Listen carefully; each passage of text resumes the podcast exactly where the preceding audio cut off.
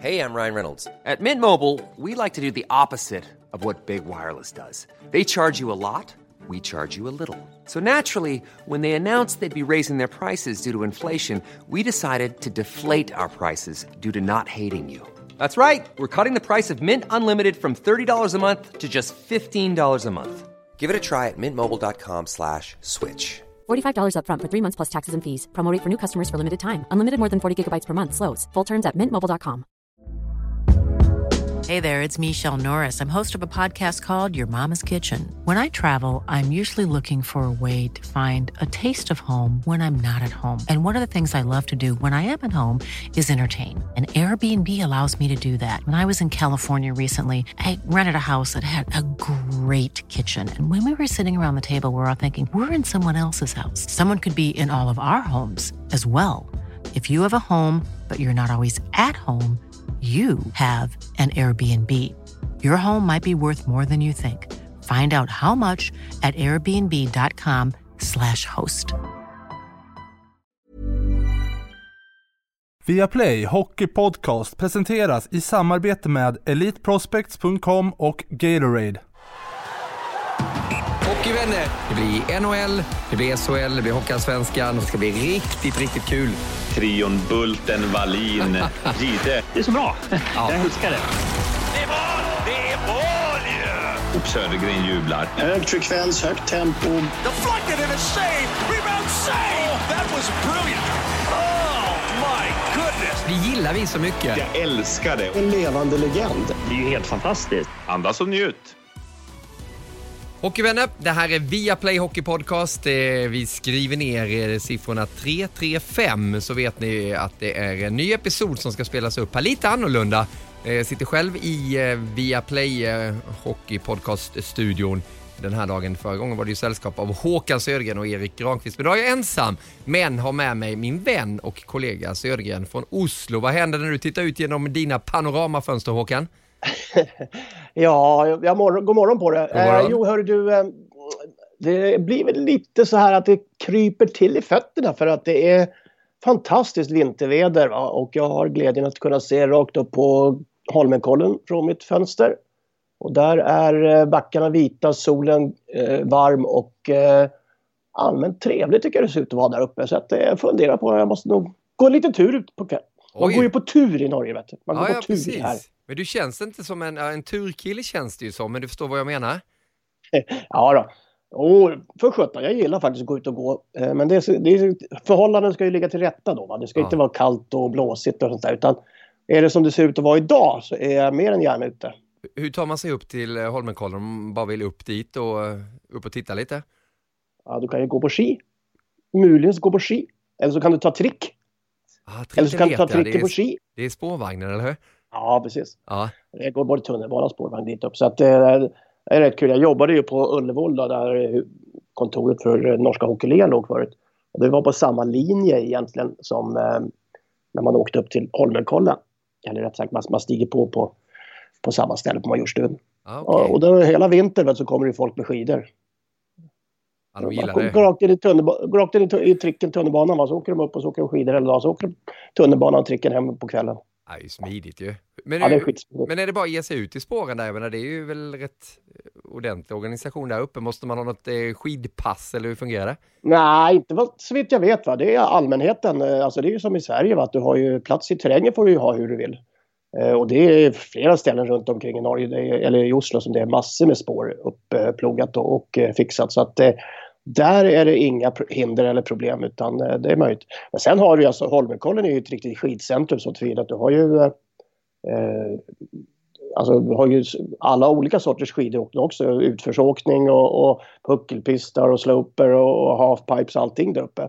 Så att det, det är ju ett riktigt skidmäcka egentligen som är lite utspritt på hela den eh, delen upp. Eh, kallas Nordmarka då. Ja, vi vill ha bilder till dig så vi kan lägga upp här på sociala medier sen med, med skidor på Sörgen och, och toppluva. Ja, där blir det lite svårt för jag, när jag flyttade faktiskt så, så slängde jag mina skidor som jag hade för jag tog inte med dem då. Och sen åker upp och åker slalom då hyr jag. Det är smidigare. Ja, det är klart. Det är klart. Ja, jag får skela ett par i någon annan bod här nere då. Ja, det, det, låter, det låter underbart här. Vilket liv. Jag får bara sådana där, jag börjar alltid skratta när jag tänker på Ullevål. Vi var ju där när vi träffades också för något år sedan när Henke och Zuccarello hade den där välgörenhetsmatchen. Ja, just det. Eh, och så skulle det ju vara en så kallad kändismatch eh, precis innan, så Henke hade bjudit in ett lag och där var jag och eh, storbror San Peter med bland annat då. Eh, och, och det visade sig att den där matchen var ju tv-sänd. Eh, ja. Och vi, vi, vi kom ju till Oslo dagen innan och det var lite rolig draft på kvällen och man gick ut och skojade lite. Och sen var det, ja men vi kan samlas i repan en timme innan matchen börjar då. Och så kommer bussen så får ni åka upp till Ullevål. Vi hade inte testat någon utrustning för att spela hockey. Och alla satt där, okej, häftigt att en tv sänds då och hela den här biten. Men en timme innan åker vi och så var det ju kanonsvårt att ta sig dit för det var jättemycket trafik genom ja. stan upp till Ullevål. Så vi, vi bara, okej, hur ska vi komma in? Vi satt i bussen när det var en halvtimme kvar till, till nedsläpp och till tv-sändning startade. Då har vi inte ens kommit fram till Ullevål. Eh, och, och skulle ju testa skridskor. Det var ju många där som inte hade åkt skridskor på hur länge som helst. Man hade ingen aning vilka storlekar eller någonting. Så kom in, jag tror vi var där inne fem eller tio minuter innan så de fick ju skjuta lite på det. Men inte en norrman som var stressad över någonting. Det var bara att gå bort och prova lite skridskor på med utrustningen. Och stackars Martin Frändesjö, gamla handbollsspelaren som också jobbar på Nent och Viaplay. Han skulle ju vara målvakt för en av första gångerna i livet. Bara ta på sig den utrustningen. Du vet hur lång tid det tar. Ja. Nej, jag tror det var, men det var varit lyckat. Det var jäkligt bra faktiskt. Det var fantastiskt. Det var ju en sån där dag också som var helt enorm egentligen. Ja. Det här var ju, det här var ju då eh, långt fram på, på våren, sommaren sjutton. Exakt, jag tror det var i augusti. Och det, det var ju mängder med, med N H L-stjärnor då, som skulle spela efter ja, ja. som man träffade också. Det, det var ju otroligt kul att spela den här matchen. Man var ju helt övertändig. Det var Markolio tog ett slagsmål på slutet. Brolin var med, Jonas Björkman och hela den här biten. Ja. Jag... Ja, det var jäkla lyckat gick ja, det var... faktiskt. Det var bra. Mycket stålar drog de in också. Va? Så att, eh, nytt, förenade nytta med nöje för många. Ja, du dök ju upp det också. Var med något ja. by- byta för mig? Ja, jag var ju konferenser tillsammans med en kille som heter Atle Pettersen. Då, som, som, eh, eh, vad kan han vara? Ja, Norges... Eh, ja, de, de som har talang och idol och de här ja, typerna. Ja, ja, okej. Okay. Per Lernström typ. Ja, precis. Ja, precis. Ja, det är coolt. Du, vi, vi har ju faktiskt, varför undrar för Håkan, jag sitter och chitchattar så mycket, så har vi ju fått upp eh, en kollega på covid-protokollet. Eh, precis som i hockeyvärlden nu. Erik Granqvist eh, sitter ju klistrad på det där protokollet då. Årets norrbottning. Eh, måste vi ju jättegratulera Erik till den utmärkelsen efter det fantastiska arbete han har gjort och den ärligheten han har stått för, bland annat här i Viaplay Hockey Podcast när han gick ut och pratade om den här tystnadskulturen och inkilningen han var med om hela den biten. Så blev han utsedd till årets norrbottning och genom röstning. Han fick ofantligt många röster. Visst var det häftigt? Ja, det var fascinerande att det eh, fått sånt genomslag. Va? Och eh, framförallt då, det är lite konstigt också va? Med tanke på att det, det som egentligen betonades mycket, det var ju då liksom ishockeyn uppe i Norrbotten, Luleå och Boden och allting där sånt här va? Som, som man kan få intrycket av stod i, i negativt centrum. Va? Men eh, Eriks eh, formuleringar och berättelser och framförallt då hela budskapet där, va? Har ju tagits på helt rätt sätt då, av de som lyssnar och röstar framförallt. Mm, och eh, förstår ju också hur mycket det betyder för Erik. Det är ju fascinerande då och, och tjugohundratjugoett som han fick den här utmärkelsen att få den då där han numera sedan många, många år lever nere i Skåne. Långt, långt bort från Norrbotten och sen då att man får den här uppmärksamheten på hemmaplan. Det är riktigt, riktigt stort. Så stort grattis Erik och det där arbetet kommer ju bara fortsätta fortsätta och bjuder säkerligen på många överraskningar också i framtiden, för något som man inte ska göra så är det att inte vara tyst. Men Erik kommer vara den här veckan för den där coviden, den är ju precis överallt. Det är, det är läskigt läge, Håkan. Hur var det när du reste hem efter att ha jobbat med junior-V M och Winter Classic? Ja, framförallt så var det, alltså i vanliga fall så när man åker till Norge, jag har ju bostad här, då går man bara igenom testprotokollet och sen så fick man sitta och vänta tjugo minuter så får man ett besked om att, att du är negativ och då får du åka hem eller så är du positiv och så hade det blivit sådana här karantänhotell eller så var hemmakarantän. Men när vi kom i, i senast då så var det bara liksom att om det var mycket folk eller om man har liksom släppt på proceduren, det hade jag inte gått igenom faktiskt utan jag var, trodde att det var som vanligt inom citationstecken.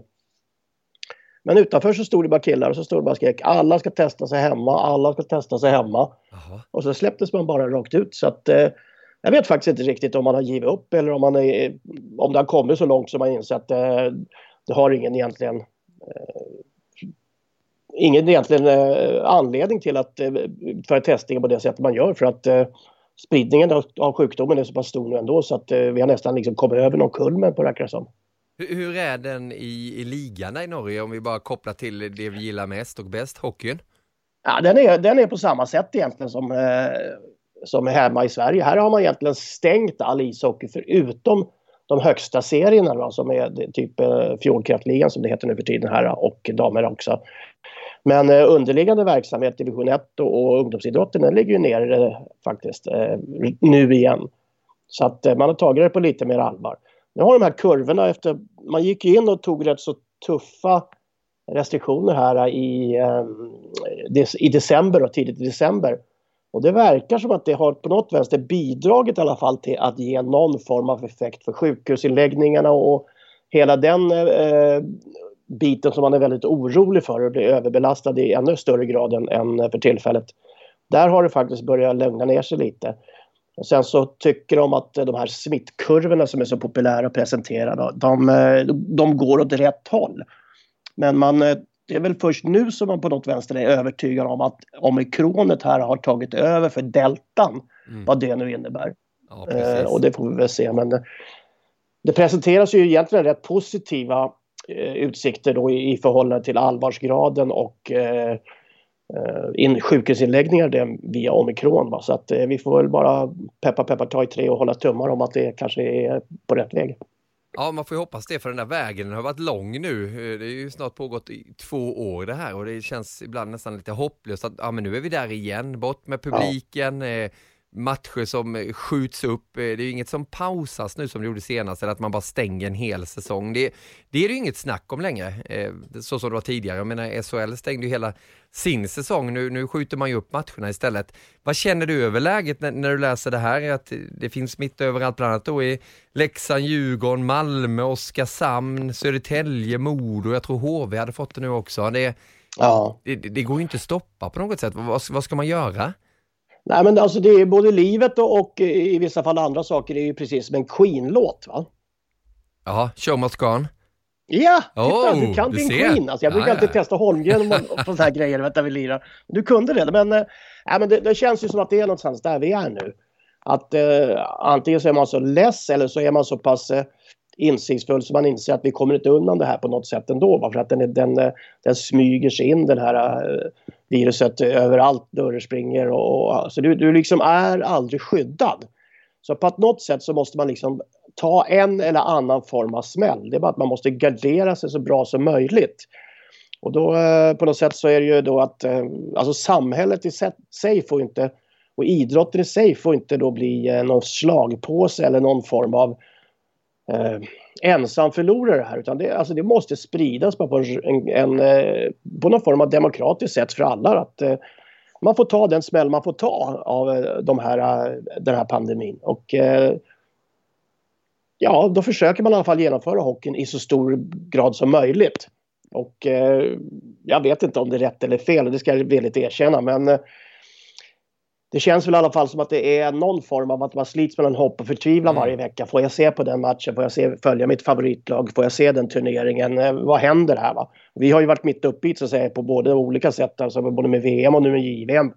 Så att eh, det är verkligen så att man, man upplever att man sitter mitt i en torktumlare på någon vänster. Man vet inte det, det är egentligen när de öppnar dörren och man får kliva ut. Nej.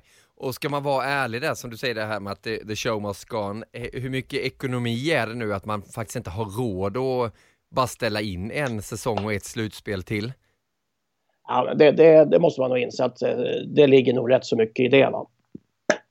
Det, och det, sen är det lite det, alltså vi ska ju leva efteråt också. Mm. Man måste på något vänster, det, det går inte att stänga ner samhället av den anledningen att det är så mycket egentligen som sitter i kedjeform eh, här, och eh, stoppar någonting upp i processen, ja då blir liksom hela schemat förstörs. Så att eh, jag tror också att man eh, att sitta som politiker och, och bestämma idag i de olika eh, departementen och allting, det, det måste vara en mardröm alltså. Du vet att du många gånger går åt fel håll och tar beslut egentligen som du inte kanske vill, vill ta rent eh, samvetsmässigt. Men du hamnar i en sån position att du, du måste alltså Du måste köra the show must go on. Du vet att du, folk blir drabbade, men i det stora flertalet så är det förhoppningsvis fler som kommer, bli, eh, kommer gå igenom det hela eh, mycket beroende på att man tar beslut och som, som kanske går mot samvetet. Va? Och det, jag tänk, det, måste vara, det måste vara ett hälsigt att gå till jobbet vissa dagar för de här ja. människorna som bestämmer. Ja, men det, det är ju så, jag menar, de här elitidrottsmännena och elitidrottskvinnorna, de, de är ju bra tränare och det ska ju mycket till för att någon ska drabbas allvarligt nu. Det, det märker har man. Ju konstant läkarvård, alltså du har ju laglekare, du har en apparat, en apparat runt omkring som kan bidra till att ge svar och allting, både på vad du skiljer dig själv och familjerna dina. Så att du har egentligen ett, en liten... Eh, vad kallas det då, en liten eh, gräddfil som alltså de kan åka in på något sätt och vis i och med att de har så pass nära relationer och eh, eh, används i många fall också som medicinska försöksdockor. Va? Och i det här fallet så liksom har de lite glädje av att ha den eh, kontaktytan. Ja, sen är det ju som, jag menar, den här elitidrotten, det är ju som företag också. Företagen rullar ju på, man jobbar hemma i sig på, på, på de flesta, men jag menar, många kan ju inte göra det. Så det, det är ju samma sak där med idrotten och tittar man på N H L så blir det ju att man har dragit ner nu till fem dagars karantän så ska man kunna köra vidare för att de, de märker ju att det inte är samma effekt på, på kanske viruset nu mot vad det var tidigare. Och man ja. vet ju mycket mer och spelare är, är vaccinerade. Men ändå... Jag tror att hela U S A, hela U S A har, har tagit den policyn. Det är för deras F D I, va? F D I ja. vad de heter. F D I. För att just som du säger, att man, man märker nu att det finns liksom en... Tröskeln har, har sjunkit mycket beroende på virusets smittbarhet eller allvarsgrad och sen så framförallt att de känner att de måste ha folk som jobbar också för att få det här att funka. Ja. Inte minst inom sjukvården. Nej. Och, och, och sen är det ju det här precis hur det sprider sig. Det var ju som en junior-V M då, det kunde man ju räkna ut till och med jag då som är värdelös på matte. Just att, ja men det är klart att det kommer poppa upp i andra nationer också när U S A hade fått det i, i sin trupp. Jag menar, de har mötts, eh, spelat mot, mot andra lagdagar innan, de rör sig på samma hotell och hela den här biten. Det Det är självklart att det blir så, och det ser du ju här i S H L också. Det är, det är ju från lag till nästa lag till nästa lag, dag efter dag efter dag. Och så, så går det ju runt precis som det gjorde förra ja. gången. Det, det ja, ju... jag, tror jag, ja. jag tror jag har sagt det ett par gånger att, att eh, det som vi uppfattade här i Norge sista året jag var med och så sagt, det var ju det att man mycket hamnade på domarna. Mm. Domarna var mitt emellan, de var mitt emellan lagen, de åkte till olika matcher, till olika arenor och allting. Så att de på de vänster var utsatt för det här både mer och varit mer drabbade av det faktiskt. Men på samtidigt så var det ju de någon form av superspridare också i och med att de hamnade som ett nav mitt i det här coronahjulet. Så att det, jag vet inte om man har tänkt på det. Det, det hoppas jag och det antar att man har gjort. Men, men domarna är extra utsatta som alltid egentligen i de här situationerna. Och då kommer man ju till den här frågan med tanke på S H L. De har ju faktiskt kommit trettio matcher in i sin säsong. Då. Det, det är tjugotvå matcher kvar. Va? Man spelar väl femtiotvå om inte jag mm, helt fel mm. ute. Eh, så det är inte super, super mycket kvar där. Men det ska ju in ett O S nu också med tanke på att N H L ja. inte kommer dit. Det är som Andreas skriver till oss här på Twitter då. Ante Obbe Oberg heter han på Twitter förresten. Tack för frågan eh, Andreas. O S borde ju vara en stor fråga. Är det inte bäst att ställa in det nu? Vad känner du? Vi var inne med den pucken lite förra veckan också, men om du applicerar det här med S H L och hela den här biten nu, att de tvingas skjuta på så många matcher precis så som N H L har fått göra och därför N H L inte släpper sina spelare. Ja, alltså logiskt sett så är det ingen skillnad på om du spelar i N H L, K H L eller S H L. Du är ju lika smittsam och, och, och lika mottaglig för smitta så det, så att egentligen ska ju inte det ha någon större skillnad, utan det är ju egentligen att arbetsgivaren sätter foten i backen och säger som så att eh, det här går vi inte med på. Förhålla dig inte. Alltså du, du får ju egentligen inte, här kan ju arbetsskyddet gå in, alltså unionen, facket, och säga att det, det är inte, det här är inte, våra medlemmar går inte på och spelar under de här förutsättningarna för att eh, risken för sjukdom och skada är alldeles för stora. Ja. Så att där skulle jag kunna koppla in arbetsskyddet. Det är men, ingen svårighet med det. Men nu blir det då, tror du Håkan, med tanke på att S H L har de här reglerna med hockeyförbundet, kalla hockeyförbundet, så, så ska de bli väl ja. typ som en arbetsgivare, vad jag förstår. Ja, det är de. Eh, problemet är ju det, så att arbetsansvaret går över på, på ishockeyförbundet. Exakt. Eh, och då måste ju de i sin tur ta ett beslut om hur de ska göra. Eh, och jag, jag ska bara ante, ante heta, va? Jag ska yeah. säga, jag tycker inte man borde, man borde inte ställa in O S, man borde flytta O S ett år. Man flyttade Tokyo-O S ett år. Och ja visst, det är sent och eh, kineser tappar ansiktet som man säger, och det är ju det värsta de kan göra. Men jag tror nästan att de kommer tappa ansiktet mer om de låter O S fortlöpa under de här förutsättningarna. Jag tror inga nationer är glada eller nöjda att åka dit under de här förutsättningarna. Och eh, jag har gjort två O S på, på, som aktiv och, och tredje då, som vi jobbar med i Sochi där. Och O S är ett, en glädjepunkt för idrottsmän. Alltså, du träffar så mycket folk, du ser så mycket andra idrottsmän och aktiviteter och arenor. Och, och, och det, det, är liksom, det, det är nästan två, tre veckor av en happening mitt i all allvar och medaljhets. Och jag, jag på något vänster, det, det, det känns nästan, skulle jag tro, som att, att liksom få kakan dragen ifrån fatet när du ska, ska sätta eh, skeden i den. För de som kommer till O S i år. För jag tror inte det kommer bli någon upplevelse på något sätt. Helt och hållet så alltså. Ja, och, och då kommer man in på det här. Roger Rönnberg har ju varit flitigt aktiv med det också. Att han verkligen inte vill och känner ju att ja, men vi vill inte släppa några spelare. Nu måste de ju det, precis som Garpelöf säger. Nu är det ju inte tränarna som ska åka. Men man, man förstår ju Rönnberg väldigt, väldigt väl i den här situationen. Och även Garpelöf ja. Då, som ju måste hitta spelare såklart för att kunna åka dit med Sverige och sköta sitt jobb. Vad är ja. rätt och fel tycker du i den där debatten? Eh, jag, jag hävdar att jag, jag tycker inte att O S blir det O S egentligen förväntas vara när eh, vi har de här förutsättningarna. Eh, jag tycker inte heller att eh, man, man ger liksom spelarna den informationen. Vi vet själv, vi hade en intervju då med, med, med Starken här i, eh, det var väl i mellandagarna va, på J V M, i början på J V M. Ah, Channel One Cup där, ja precis. Channel One Innan. Cup, tack. Ah. tack. Du har bättre minnen än mig. Ja, men jag låg ju hemma sjuk och tittade på allt ni gjorde. Ja. Ja, jag gillar honom. Han, jag tycker han är bra och stark. Ja då. Jo, han är bra. Och eh, det var ju väldigt tydligt då att då hade man ju egentligen inte fått eh, rätt information mellan eh, I O K, eller S O K, Svenska Olympiska Kommittén, och ishockeyförbundet på den tidpunkten. Man hade heller inte då så att säga fått den eh, rätta informationen från Kina, det vill säga organisatörerna för det här, till S O K. Så att det brister i så många led på informationen bara. Och när informationen brister, då kan man ju eh, försöka förstå hur den kommer brista på plats antagligen.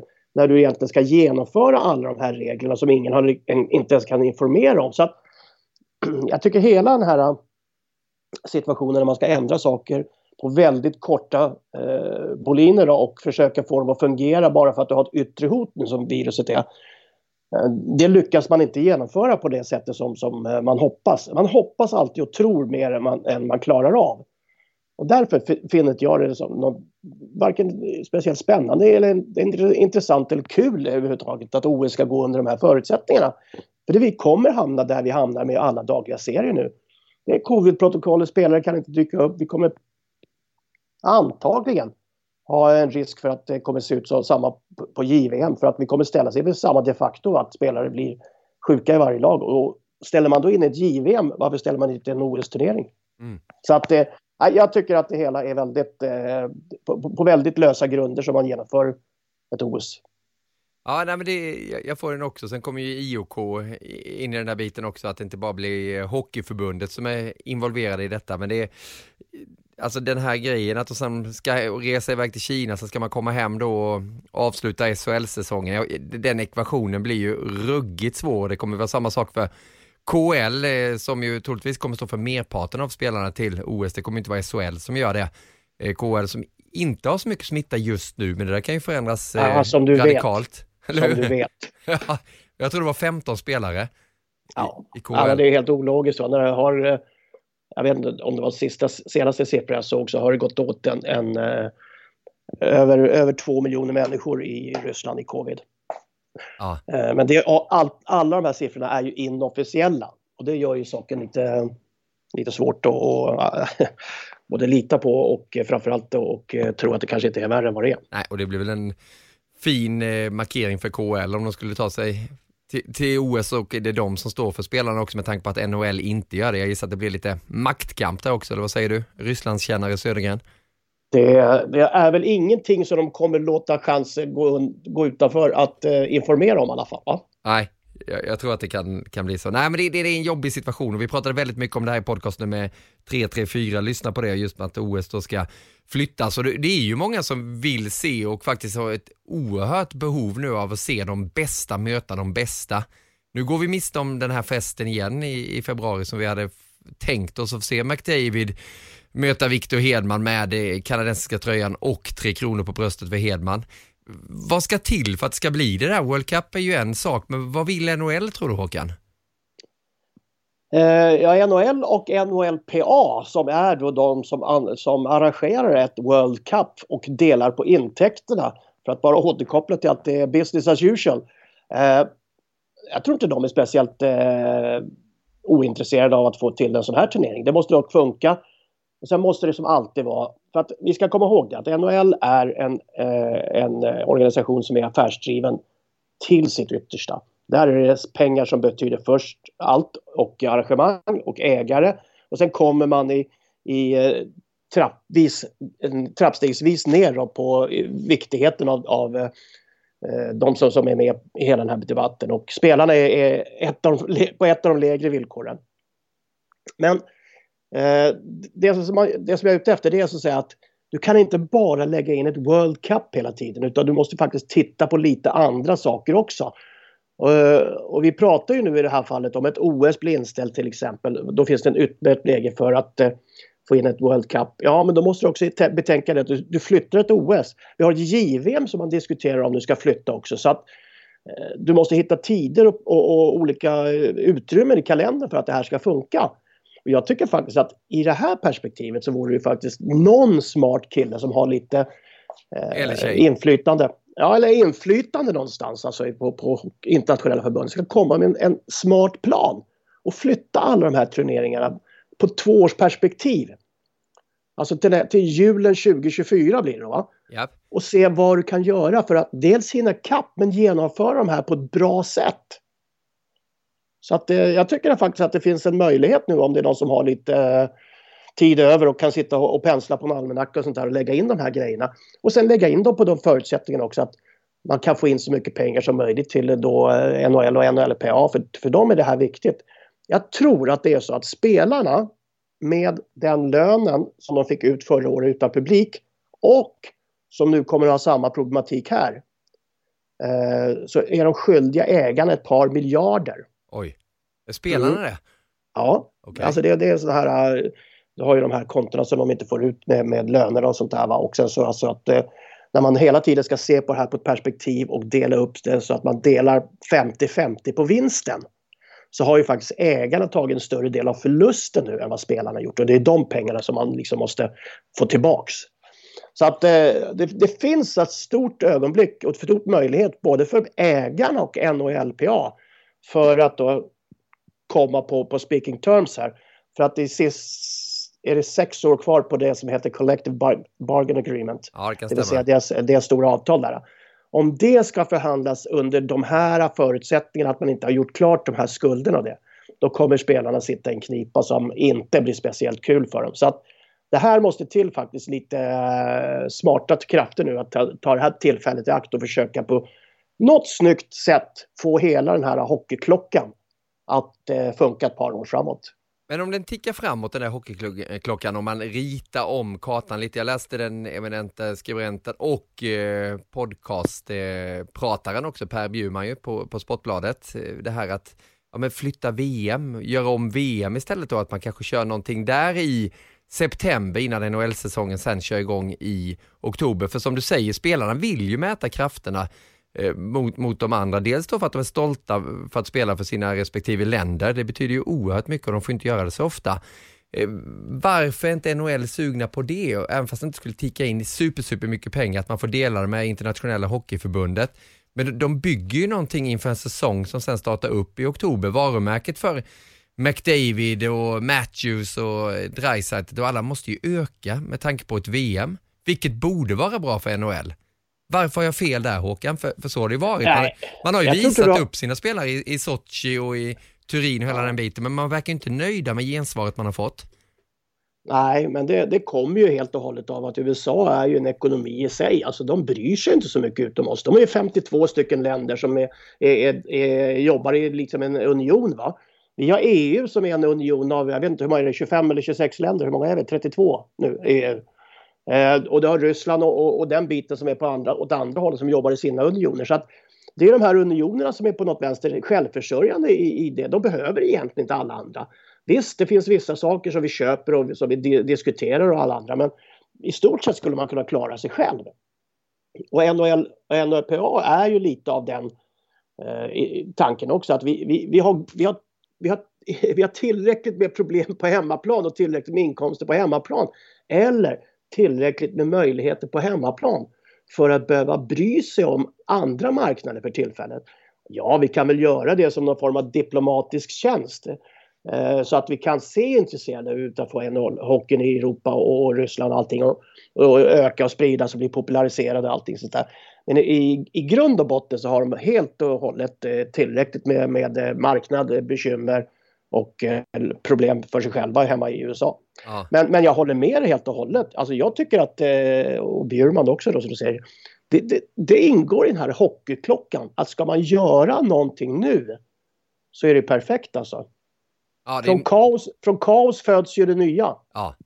Jag, jag ser bara framför mig, nu, nu, bara, nu har inte jag skissat, nu är inte jag den där smarta killen eller tjejen på, på hockeyförbundet som ska rita upp något nytt här, men att man skulle, det är kul med hockey-V M varje år, framförallt eftersom vi kommer visa allting sen, vi kommer göra det nu i maj och sen något år framåt så är det vi som har rättigheterna till hockey-V M, men tänk att ha ett hockey-V M varannat år.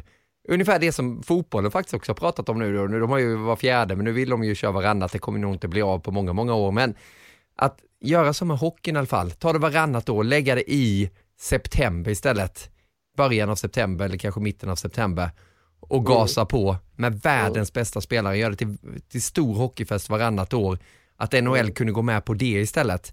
Sen junior-V M ska gå varje år med tanke på åldern där och att alla ska få samma möjligheter. Och det är ju en fin inkomstkälla, större än vad man har trott tror jag. Eftersom Hockeyförbundet nu då försöker med alla medel få det att... Eh, fortsätta då i, kanske i juli då, det, det man sköt upp nu. Det visar ju hur mycket det betyder för internationella hockeyförbundet. Men visst vore det häftigt med ett hockey-V M där det verkligen klingar V M, ett världsmästerskap kring det? Ja, jo då, ja, det, det, och det säger ju många. Va? Och många tycker att det är dags för en förändring med ett annat. Ja. Eh, och då är helt rätt där. Alltså junior-V M genererar ju mera intäkter än ett A V M. För att kanadensarna som vill ha det här på, på sin sida har ju fått en ordning då med internationella ishockeyförbundet att två av fyra junior-V M ska gå i Kanada, ett i U S A och ett i Europa. Och då har de garanterat att alla lagen får träningstider, de flyger dem in och tar alla utgifter för dem när de är i, borta i Nordamerika. Under förutsättning att de betalar då så att säga sin annual fee till ishockeyförbundet och sen får de sälja biljetter. Och jag tror faktiskt att det, alltså biljettrekordet på de här internationella turneringarna, V M och, och allt inkluderat, va? Det är junior-V M i Kanada. Och jag tror att de har sålt över sexhundratusen biljetter och sånt där på tio dagar och liknande. Så att det, det är en enorm kassako junior-V M både för internationella ishockeyförbundet och för Kanada. Ja. Så den, den, den kommer man att på något vänster försöka rädda på alla det sätt och vis. Och det, därför tror jag det är möjligt att man kommer försöka hitta en liten slott och spela junior-V M i år också, även fast det blir svårt. A V M däremot, den ligger ju på det tillfället där eh, europeiska ligorna har en möjlighet att spela av. Och det kommer mycket av faktiskt. Att eh, man bryr sig inte så mycket om Nordamerika, för Nordamerika har aldrig brytt sig om i, och V M i någon större grad heller. Nu har man kommit lite närmare varandra genom många år eh, och på det viset så får man med de spelarna från Europa. För det blir bara större och större del av europeer igen då. Och då har man så att säga fått inflytandet och, och möjligheten egentligen att få tillbaka spelarna till de som inte är med. Det brukar vara de, de sista tre rundorna, två rundorna i Stanley Cup-slutspelet. Vilket ändå gör att man får ett, ett hyfsat bra lag. Och då har V M höjts i status. Och sen så också så har man ingen konkurrens på den tiden av året av någon annan stor aktivitet.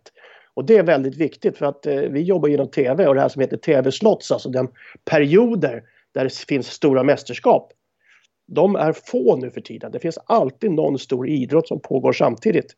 Men här har man lyckats från ishockeyförbundet pinka in hela, eh, kanske man ska först och främst säga Europa. Ja. För hockey-V M:s skull. Och det är, det är ju deras kassako. För det är den enda stora möjligheten de har egentligen att sälja rättigheter och eh, få stora bolag intresserade. Ja, men det kommer bli förändring. Det känns som att det är kaos med allting. Dels coronakaoset och sen det här nu också. Det, det är ju samma puck egentligen, men det, det blir många frågor som måste lösas eh, när man tittar runt omkring. Och ursäkta att vi inte pratar så mycket spelet hockey, men det ska vi göra också, Håkan. Kan du inte slänga upp? Får jag, får jag bara säga en sak? Ja? Får jag bara säga en sak? Nu, nu, nu kommer jag säkert få skit här, men är det Lars Norén som har skrivit det? Kaos bor granne med Gud. Jag vet inte. Jag vet inte. Nej, jag, om det är han eller Eugene O'Neill, jag kommer inte ihåg. Men det, det är faktiskt en, det är en fantastiskt bra term, tycker jag. Kaos på grannen med Gud. Men det är ju så. Alltså ur kaoset så föds det ofta en bättre lösning. För att man inser då att den gamla funkar inte. Så att, vad vi, bara för att knyta tillbaka till U S A. Va? Så att det, det finns ju möjligheter här nu om det är någon som är smart och har lite tid över. Att komma med en bättre generalplan. Det finns nog möjligheter att man kan titta på nu. Ja, jag sitter och googlar lite på det här nu, men jag hittar inte det så snabbt där bara. Ja, du slänger upp för svåra grejer där, Södergren, men det, det är ett svårt ämne det här också. Kan du inte bara skicka upp fem givna spelare till, till O S nu då? Med läget som vi har, att det kommer bli K L och eh, schweiziska spelare också då som kommer ta från N L A till eh, O S för Sveriges del och S H L givetvis också. Ja. Vad har du för fem namn ja, det... som du bara, man bara kan pricka av? Ja, Lasse Johansson kan du ju pricka av. Den har vi ju redan prickat av, även om det hade varit ett proffs-O S, som vi säger så, ett N H L O S. Då hade yeah. Lasse Johansson varit med som tredje keeper. Det hade inte varit ett problem. Jag skulle vilja ha med Christian Folin också. Jag tycker han har varit jättebra för Frölunda generellt. Jag tycker att han var bra i, i, i ett i Frölunda så att säga, och, och bra så att säga. Det sättet han spelar, den här trygga defensiva högerskytten som finns då, med lite, lite styrka och lite muskler behövs då. Henrik Tömmernes, som var med i november, tycker jag är alldeles lysande. Det skulle kunna ta med en sån som Claes Dahlbäck från C S K A också, men jag, jag, jag väntar väl lite med honom då. Eh, men sen skulle jag vilja ha två S H L-spelare med, relativt unga, relativt eh, orutinerade i de här fa- sammanhanget då. Pontus Holmberg och eh, Fredrik Olofsson, eh, Växjö respektive Oskarshamn, Kronobergare var bara för din del. Ja, du, du ska vara lite nöjd. Ja, du, du, du gillar dem, du pratar ofta om de där, ja. De två också. Ja, men det är bra killar alltså. Det är bra centrar, spelskickliga. Som alltid när man pratar om center så kan de spela på kanter, de kan spela powerplay, boxplay. Eh, väldigt använda, men, men också skickliga spelare va, som har gått eh, långa vägar för att bli bra, även fast de är relativt unga. Eh, ena killen eh, Olofsson har lite amerikansk, kanadensisk eh, erfarenhet. Pontus Holmberg har liksom tagit sig hela vägen upp och, och driver ju faktiskt nu Växjö, skulle jag vilja säga. Jag tar över lite efter Rosén där. Eh, mycket bra killar. Så att, eh, ja, men de fem tror jag, de är ganska klara alla fem. Och jag tror att det är en bra blandning också, en mix där av, av eh, Schweiz, eh, Ryssland och Sverige som kommer att funka bra. Alltså, det är de som har stor med. Joel Lundqvist? Nej, tyvärr. Joel är en fantastisk spelare och för sitt Frölunda är han oumbärlig på sätt och vis och verkar som, med tanke på att han skrivit ut avtal nu. Men, men Joel är inte den som på, på internationell is har egentligen eh, någonting mer att eh, bidra med, tror jag. Eller framförallt Geisten är ju göra det. Och sen framförallt så spelar inte Ryan Lasher i svenska landslaget heller. Han lär väl vara med i U S A, gissar jag. Han kan bli aktuell i alla fall. Det borde han ju, om, om man tittar på Och det, hur ska ja. de, med den kapaciteten han har framförallt i powerplay. Men, men, ja, he- men jag, tror också att, jag tror också att U S A kan ha eh, en hel del college-spelare med. Eh, de har rätt duktiga college-spelare med, och är det så att säga, inte så att de har N H L-kontrakt med eller slider om eller sånt där, va? Då kan de vara aktuella för, för ett O S. Eh, sen har de också några typer i Nordam- eller nere i Tyskland och, och Schweiz och sånt där som kan bidra. Så att, eh, det, de, de plockar alltid fram ett lag som är yngre, hungrigare och mer anonymt än många andra. Men ofta så kommer de ju rätt så välspelade och sen känner de varandra rätt så bra genom åren. Ja. Eh, N C A A, alltså den amerikanska college-ligan, är ju faktiskt bättre än någonsin hockeymässigt och utbildningsmässigt. Va? Så att, eh, jag tror definitivt att de kan få till ett, eh, ett bra O S-lag. Ja, Kanada såg vi ju lite i Channel One. Det är ju inget som ger en skrämselhicka. Så jag tror att Sverige kommer goda möjligheter. Det är, det är ju Ryssland som kommer bli jättefavoriter med det är laget de sätter ihop, men vi pratar ju om ett lag och där brukar de ha lite svårt Finland. Att forma. Vad sa du? Finland. Finland. Finland. Ja.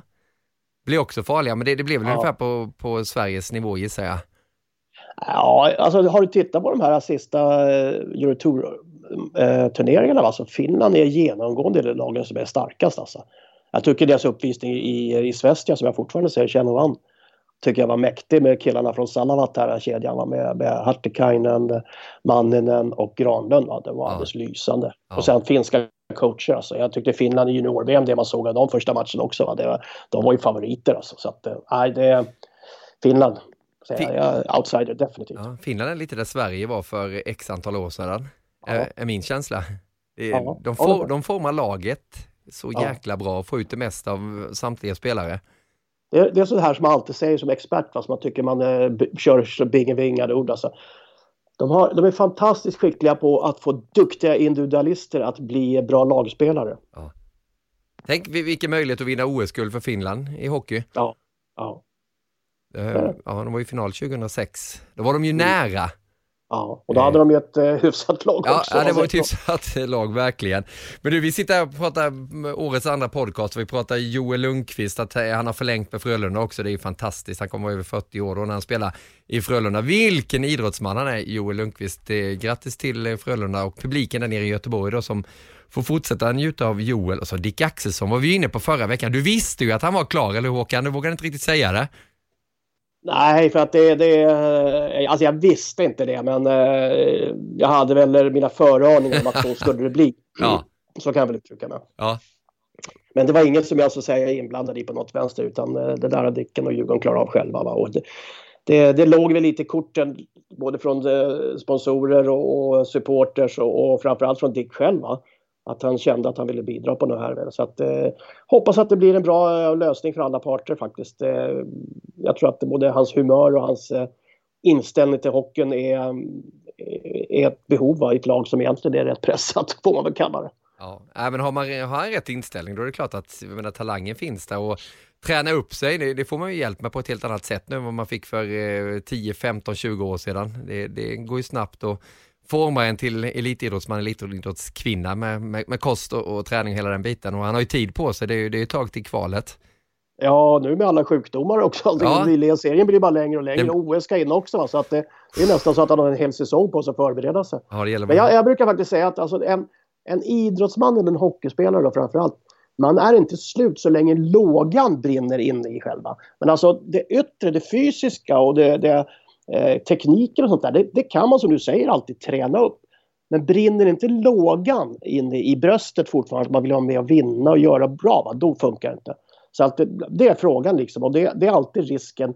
Ju längre tid man har varit borta från hockeyn, så märker man, om man börjar så tycker man att det är kul en halv träning, ja. Den sista halva träningen är pest, och då brinner inte lågan. Nej. Riktigt. Va? Så att det, där har du en rätt så avgörande del alltså. Om ja. Man orkar engagera sig. Ja, du vet hur det är när man ska ner på den här måndagsträningen ja. Sen i, i oktober, det är mörkt. Och precis. Tränarna säger, ja, det blir löpning fem kilometer innan. Man bara, okej. Okay. Det, det, det, är lätt det är då att... man kommer ihåg att man har glömt skorna hemma, va?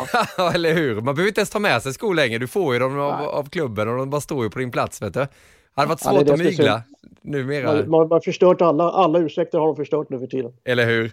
Du, vi ska komma in på N H L också. Vi ska skjuta av lite frågor som jag har fått på, på Twitter. Eh, vi har fått en från Vendetta. Han skickar en stor pizza här med ett hjärtan. Och det är väl ett tecken på att han uppskattar Viaplay Hockey Podcast. Det säger jag, Erik och Håkan, eh, tack för att man lyssnar på den här. Så god ut den här pizzan också.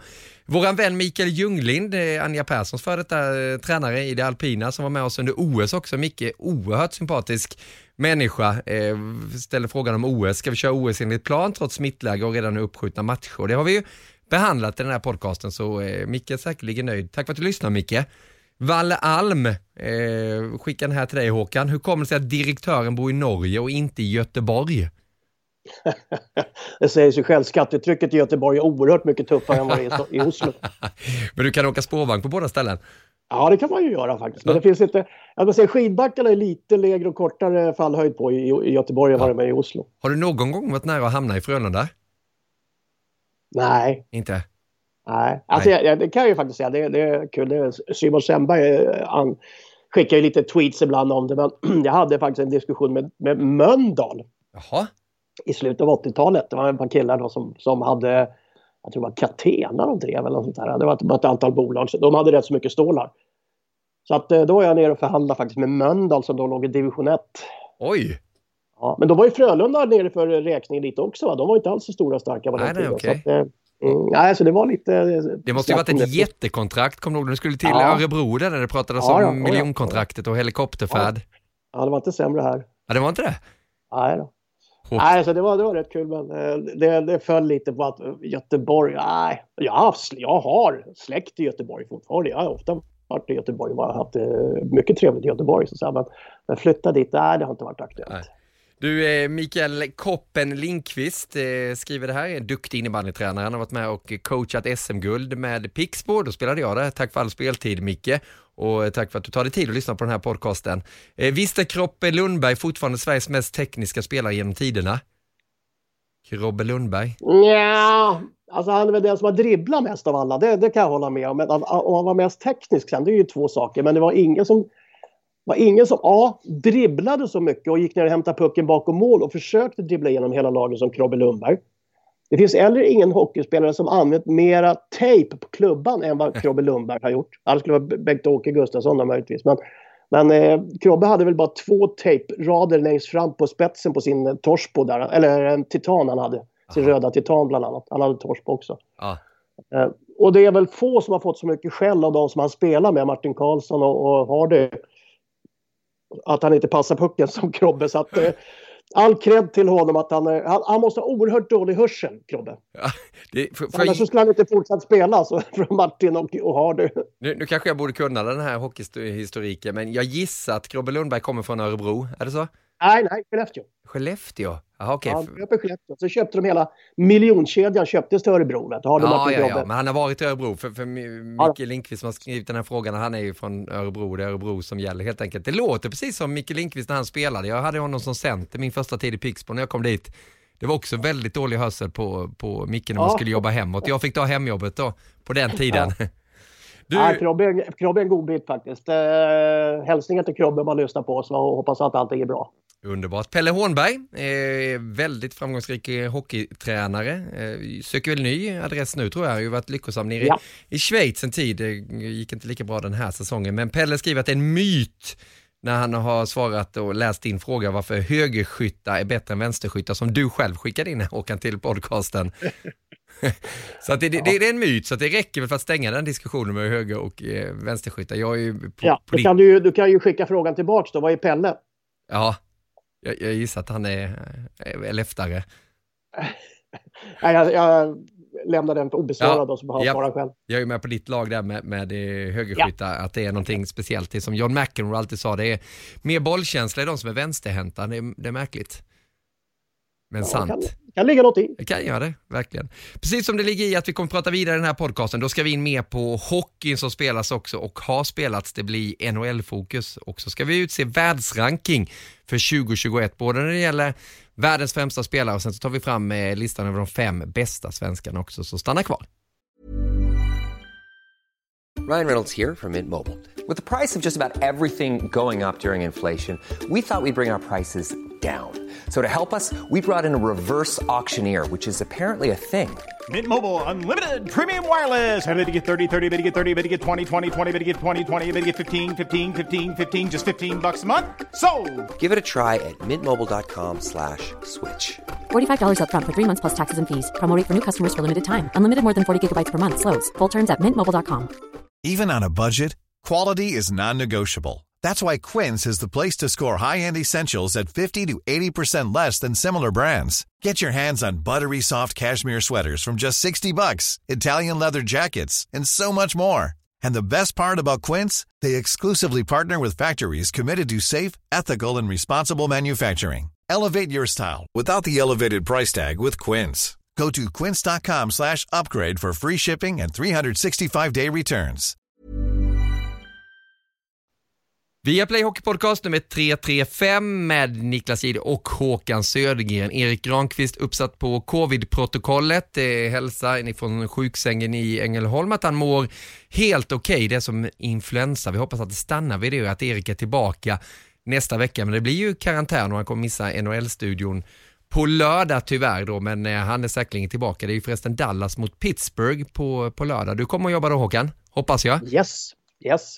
Halv sju. Min tanke, ja precis. Pittsburgh, Pittsburgh på G. Åtta raka. Ja. Pittsburgh åtta raka. Kan aldrig räkna bort dem. Och Dallas har ju ja. lite matcher i hand då. De har ju ja. satt på vänt så att det finns ju möjlighet för dem också. Men det, det krävs någonting extra där. Det, det, det ja. lyser inte om Dallas. Nej, det gör inte det. Klingberg där har... Eh... inte riktigt varit sig själv den här säsongen än så länge tycker jag. Det är, och de har ju liksom ett, ett, ett rätt bra lag, men de har också en rätt stor åldersskillnad i laget. Det är rätt så många skadade veteraner som är, har burit laget många år som kanske inte riktigt lyckas. Och sen frågan är om man släpper fram de unga eller om de inte orkar ta sig upp förbi de här äldre. Så att det är väl lite sådana här generationsskifte på gång i Dallas kanske. Det tar vi upp i N H L-studion där. Mattias Nordström kom också. Vi ska väl fira honom lite. Han fyller ju femtio för någon dag sedan. Stort grattis, oh, Notan. Ja, han, det hade jag missat. Han, han smyger ju med det. Han säger ju ingenting. Ja. Nej. Jag... det ska vi inte låta han komma undan med. Verkligen inte. Det är, vilken människa, vilken spelare också. Så många, ja. Jag tror det är niohundratre N H L-matcher och kapten i sex säsonger Kings och hela den här biten. Det, det är mäktigt. Men ja, du... och sen oss, oss biljardbollar emellan, vet, vi håller ju ihop vi. Ja, men ni, ni är många. Ja, ja, det är det. På Viaplay och Nent, herregud vilken liga. Det var ju ett roligt foto. Var det Valentina som hade tagit det där med? Ja. Holmgren, du, Erik och eh, Mattias Nordström. Ja, herregud. Det är tur att jag har lite hår kvar. Men det börjar bli grått. Det börjar bli grått.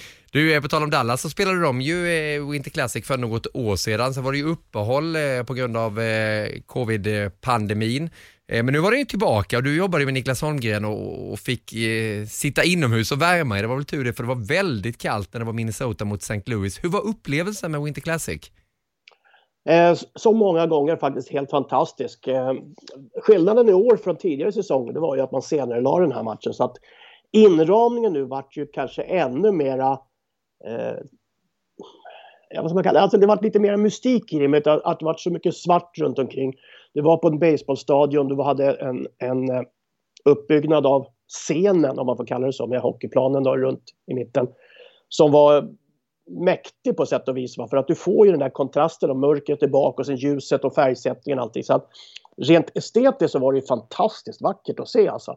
Lika vackert som det var i Tahoe då, men av andra anledningar. Där var ju liksom scenariot, inte uppbyggnad av själva arenan och inga publik och sånt där. Men, men äh, det här var faktiskt mäktigt. Och sen på något sätt så var det ju back to the roots lite, i och med att det var, det slutade ju alltså i minus tjugofyra graders kyla. Ah. Så att det, var, det kan ju inte varit kul att spela eller skönt att spela, va? Men det, det såg fantastiskt ut.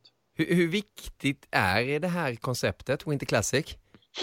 Ja, det är ju ishockeyns svar på Super Bowl på ett eller annat sätt. Alltså det är den högsta tittarsiffran i, i, i U S A eh, på, på den här matchen. Du har också den högsta publiksiffran. Så det ligger på ett snitt över femtio tusen genom alla år. Det var ju fyrtio tusen i den här matchen till exempel. Så att eh, som, som ett enstaka jippo-evenemang eller på något vänster lite... Eh, isbrytare, om man får kalla det så, för att få nya tittare och, och på något vänster sätta hockeyn ännu mer på kartan än vad den eh, är nu, så tror jag faktiskt att det här, så det här är ju ett led liksom, att du har hela tiden försöker få marknadsandelar, tv-andelar och allting.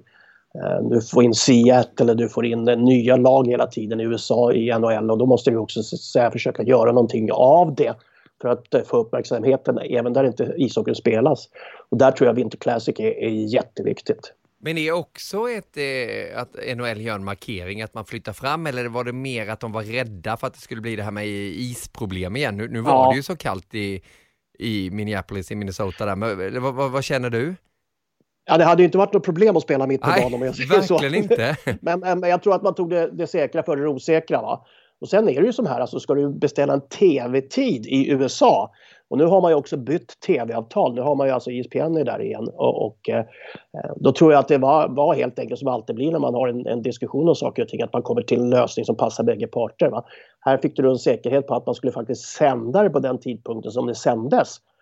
Eh, TV, vi som jobbar inom tv-branschen vet ju att, att kunna Eh, sända på ett speciellt tillfälle och kunna förmedla det och framförallt bygga upp en sändning på perspektiv på lång sikt. Det är viktigt, för det är, det är många människor som inte kan välja bland alla kanaler man har, utan de måste veta liksom när de ska in och titta där och där. Och därför tror jag att det, det, var, det var väldigt centralt att lägga det här på en tidpunkt när man visste att matchen kommer spelas faktiskt.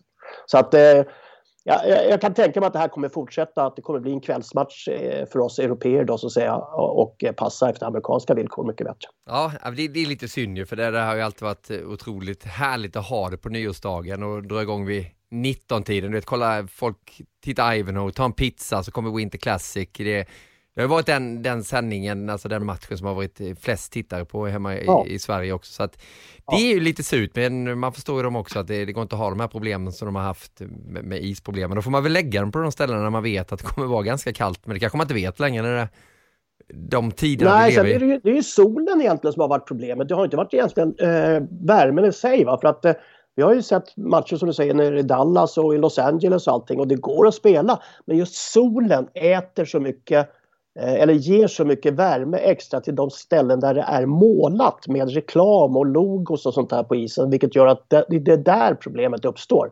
Och då, då som sagt, då måste man se till att eh, solen har gått ner.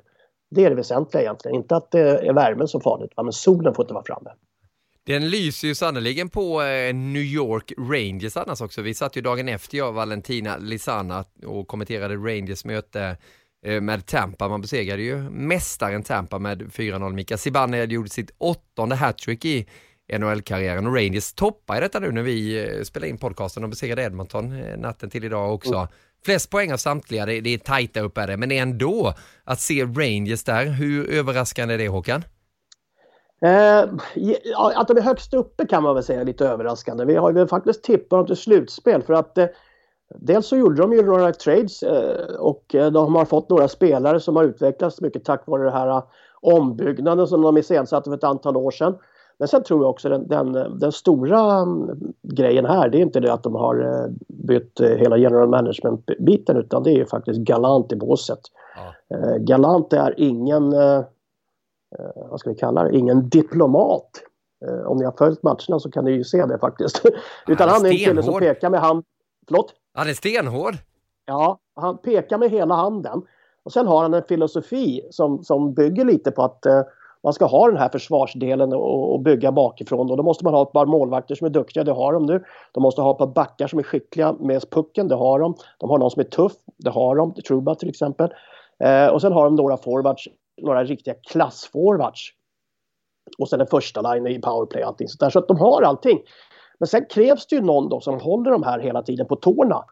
Eh, och det har man inte kunnat gjort på det sättet som, som eh, Gallant har gjort. Det gjorde han i... Eh, I Vegas också när han fick ett, ett lag som han formade efter egna idéer och allting. Så att han hade ett V M-lag i våras i Kanada, det har man glömt lite, som egentligen utav ingenting vann V M-guld.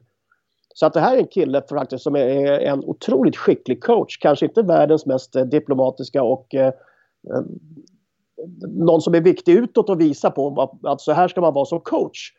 Ett föredöme på sätt och vis, men eh, han, han levererar av de spelare han har, alltså det är inget snack om det. Och därför tror jag att han är den viktigaste delen i det här Rangers för tillfället. Ett eh, Rangers som eh, öser på nu i Panarin på covid-protokollet, men han har ju gått bra tidigare. Han hade nästan gjort hundra poäng det här kalan- kalenderåret tjugohundratjugoett. Det var länge sedan en Rangers-spelare gjorde det. Jag tror man får gå tillbaka till Jaromir Jagers session där i, i Rangers. Och Panarin går ju bra, det gör Mika Zibanejad också. Han kommer ju ofta in i sådana där stim, Mika Zibanejad, och då bara öser han in mål. Jag minns ju för någon säsong sedan och nu började det lossna ordentligt och åttonde hattricket, jag, jag tänkte på det när jag kommenterade att jäkla det är imponerande ändå. Han gjorde ju ett i åtta, va? Sen så har han gjort sju stycken i, i Rangers. Flest eh, hattrick genom tiderna av en svensk spelare. Vem har gjort det tror du, Håkan? Du som gillar lite frågesport. Oh, här borde man ju dra till med en av de klassikerna mm. med... Eh... Loben eller något sånt där, va? Men alltså så många hattrick på kort tid, för Loben var inte där så många Nej. år ändå. Utan det han gjorde sex Loben. Ja, det måste vara något som har varit där länge. Ja, du, känner, du känner honom väl? Jag tänkte säga det är Sandström. Eh, nej. Du har spelat med honom och ni måste ha mötts ett antal gånger också i Stockholm. Han är från Stockholm. I alla fall från trakten här i Stockholm. Uh, du, du, du ställde ju till det ännu mera. Var med i V M av... i, i Globen. Kenta? Yes. Kenta Nilsson. Mm. fjorton ja, hattrick. Ja. Atlanta-tiden mest då. Ja, de öste in mål. Han gjorde väl kanske en del i Edmonton också. Ja, nej, Calgary. Ja. Calgary var där. Han gjorde etthundratrettioen poäng. Ja. fyrtionio mål. Ja, men han, han var väl i Edmonton också? Eller är jag helt fel ute nu? Ja, sista. Nej, ja. Han var där. Var där man vann en Stanley Cup. Ja. Så Ken, där Ken... har varit den, den klassiska nedkapningen av Hexton som stod, ja, slog, höll på att slå benet av han i finalen. Exakt, men han, han har gjort fjorton hattrick genom tiderna då, i N H L. Kenta Nilsson, Marcus Näslund elva, Sundin åtta, Alfredsson åtta, Sandström åtta, eh, Peter Forsberg sju, Filip Forsberg sju, Daniel Sedin sex, Håkan Loob sex och Henrik Zetterberg sex och Mika Zibanejad är uppe på åtta då, precis som Sundin, Alfredsson och Sandström. Det är fina siffror. Ja, det är tunga siffror. Det är det. Det är, det är, inte, det är, inte, det är inte många som fått göra mål i N H L överhuvudtaget, va? Nej. Undertecknad inkluderad. Verkligen. Det eh, och säger sen mycket. Har åtta hattrick istället. Ja. Ja, det är coolt. Ser du dem som en utmanare redan den här säsongen, Rangers, till att gå hela vägen? Ja, ja det gör jag faktiskt. Eh, och det är beroende på att de har några spelare som är lite utöver de vanliga, va? Eh, Mika, ja. Panarin, ja. Eh, men du har också Fox och du har också Truba. Och sen har du två målvakter. Eh, både Sjusjorken och, och Georgia där är kapabla första keepers. Och eh, vet det att det, du kommer inte utan, en, eh, utan två keeprar långt i ett eh, slutspel. Det är så mycket matcher. Det är så lätt att hamna i en svacka eller få en skada belastningsmässigt här. Så att eh, du måste ha två bra målvakter och det har faktiskt Rangers. Så att egentligen lagmässigt eh, så tycker jag de flyter på rätt så bra faktiskt i, eh, i perspektivet med unga, gamla, alla de här eh, vad ska man kalla det, talangerna och, och kopplingarna man ser till höger och vänster, att du måste ha en högerskytt, vänsterskytt, du måste ha en, en checking line, att du måste ha en defensiv line, en shutdown line om man säger så, och du måste ha vissa oömma backar och sen ha lite saker med, med killar som kan växa.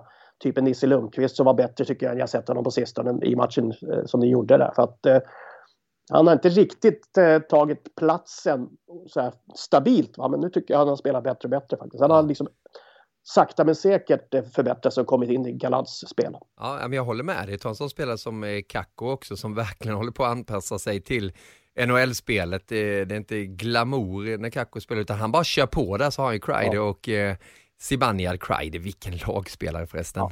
Det, det, Lafreniere, det, ja, Lafreniere, Lafreniere, samma han sak där. Ja. Det är en sån här kille som kommer sakta men säkert. Va? Så att, eh, nej då, de, de har rätt så bra. Och sen, har de en lite, en, sen tog de ju Reeves där för att få lite tuffhet också för att kunna möta upp Wilson i ett eventuellt slutspel också. Så att de, de har faktiskt eh, flyttat alla de här klossarna och, och har egentligen den mixen som man behöver för att kunna bli en utmanare. Mm. Smyger fram lite i så fall. Har, har några andra smygarlag, Håkan, som du höjer ett varningens finger för? Ja, Pittsburgh. Jag, jag måste säga det. Alltså, Pittsburgh, de överraskar år från år. Eh, eh, coachen där, Salvan, eh, tycker jag gör jäkligt bra ifrån sig. Salvan säger jag. Är det Salvan? Ja, i, i Pittsburgh, ja. Ja, ja. ja absolut. Ja, b- ja det är må- många att hålla koll på. Ja, men Brian Rust där också gör mål på poäng hela tiden. Eh, Malkin har inte bidragit med någonting än som han har spelat ens Nej. något speciellt. Eh, samma sak Crosby då självklart. Eh, då har Gensel som har också varit borta i perioder. Det har ingen målvakt som du egentligen eh, lägger någon större fokus på va, som någon, någon stjärnkeeper. Men, men de har en jäkla förmåga att hitta de här uh, vinnande koncepterna på något vänster. Så att det, jag tror inte man ska räkna bort Pittsburgh alltså i, um, i ett slutspel. Uh, om det räcker hela vägen? Ja, lite skeptisk. Det, det måste jag säga. Va? Men uh, nej då, för sjutton. Uh, och sen faktiskt, även fast vi inte såg dem nu, men uh, ett lag som man aldrig liksom kapar bort nu med, med tanke på historien då, men det är ju Saint Louis. Det Saint Louis vi såg i Winter Classic var jäkligt bra. Mm. Det Tarasenko börjar varva upp också. Alla de där, de har ju, de har ju ett halvt ryskt lag snart va? Men, och alla verkar funka ihop och det, eh, jag vet på den tiden så, sen, som jag jobbade i, i, inom hockeysvängen så sa man det att om man skulle värva finländare så var en för lite, två lagom, tre en för mycket. Okay. Att det, fanns, nej, men det fanns alltid liksom en liten enklav i, i ett hörn som började prata finska när de inte ville att de skulle förstå vad de pratade om. Och det är samma sak bort i N H L va? Har du liksom en tre, fyra ryssar som sitter och pratar ryska i ett hörn va? Det blir inte bra stämning av det. Eh, men de klarar det verkar som än så länge i, i Saint Louis då, om det är det de gör. Men eh, det, det, det är lite sådana där koncept som fortfarande ligger i, i himlen lite eh, och, och far när man bygger lag. För att eh, du måste vara liksom du måste tänka igenom sådana där saker också faktiskt. Det är inte bara vad de gör på isen, grabbarna. Det var väl A I K som värvade in ett, ett antal tjecker, var det på den tiden, när, när ni Nej, stred mot dem? Prohaska, pa, pa, pra, vad heter Patera. Det? Pa, Patera. Patera. Ja, mm. De tog tre stycken. Kanske annorlunda med tjecker. Nej, det är samma sak. Det är språket. Det är ja. bara det, va? Ja. Sen måste du alltid, när du, när du har när du värvar, bara för liksom, hur man resonerar, det var ju frågan, liksom, är det någon av er som kan svenska? Och det är ju bara för att du vet att i förr eller senare så måste du börja översätta eh, träningar, övningar, eh, taktik, eh, spelmoment, vad som helst. Eh, och det, så är det, men nu är det mycket enklare, nu går allting på engelska i alla mm. klubbar så att det, liksom, det har blivit hockeyspråket i engelska.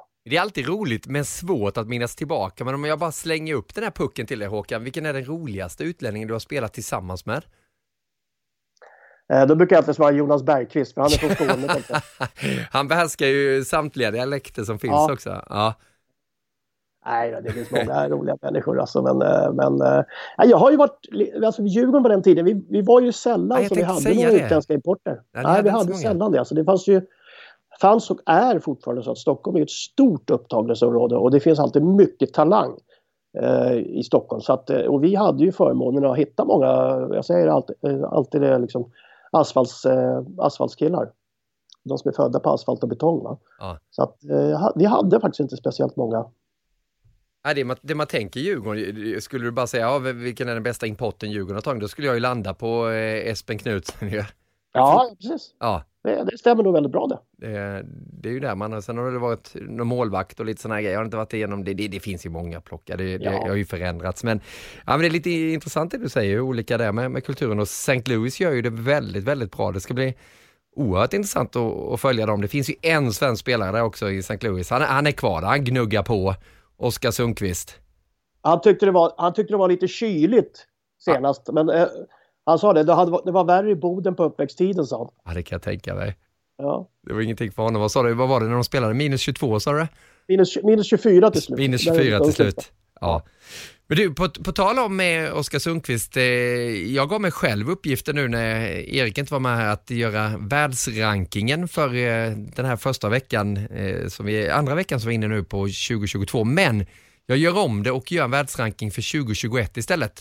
Bara hela hockeyåret. Och det är svårt ibland i och med att säsongerna går över. Jag menar, det blir säsong tjugohundratjugoett, det blir säsong tjugoett tjugotvå, du fattar. Men ja. vi försöker köra för året tjugohundratjugoett ja. och min världsranking.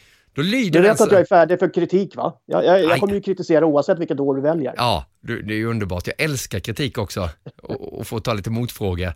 Men du, min lista blir så här då, Håkan. På femte plats över världens främsta hockeyspelare tjugohundratjugo.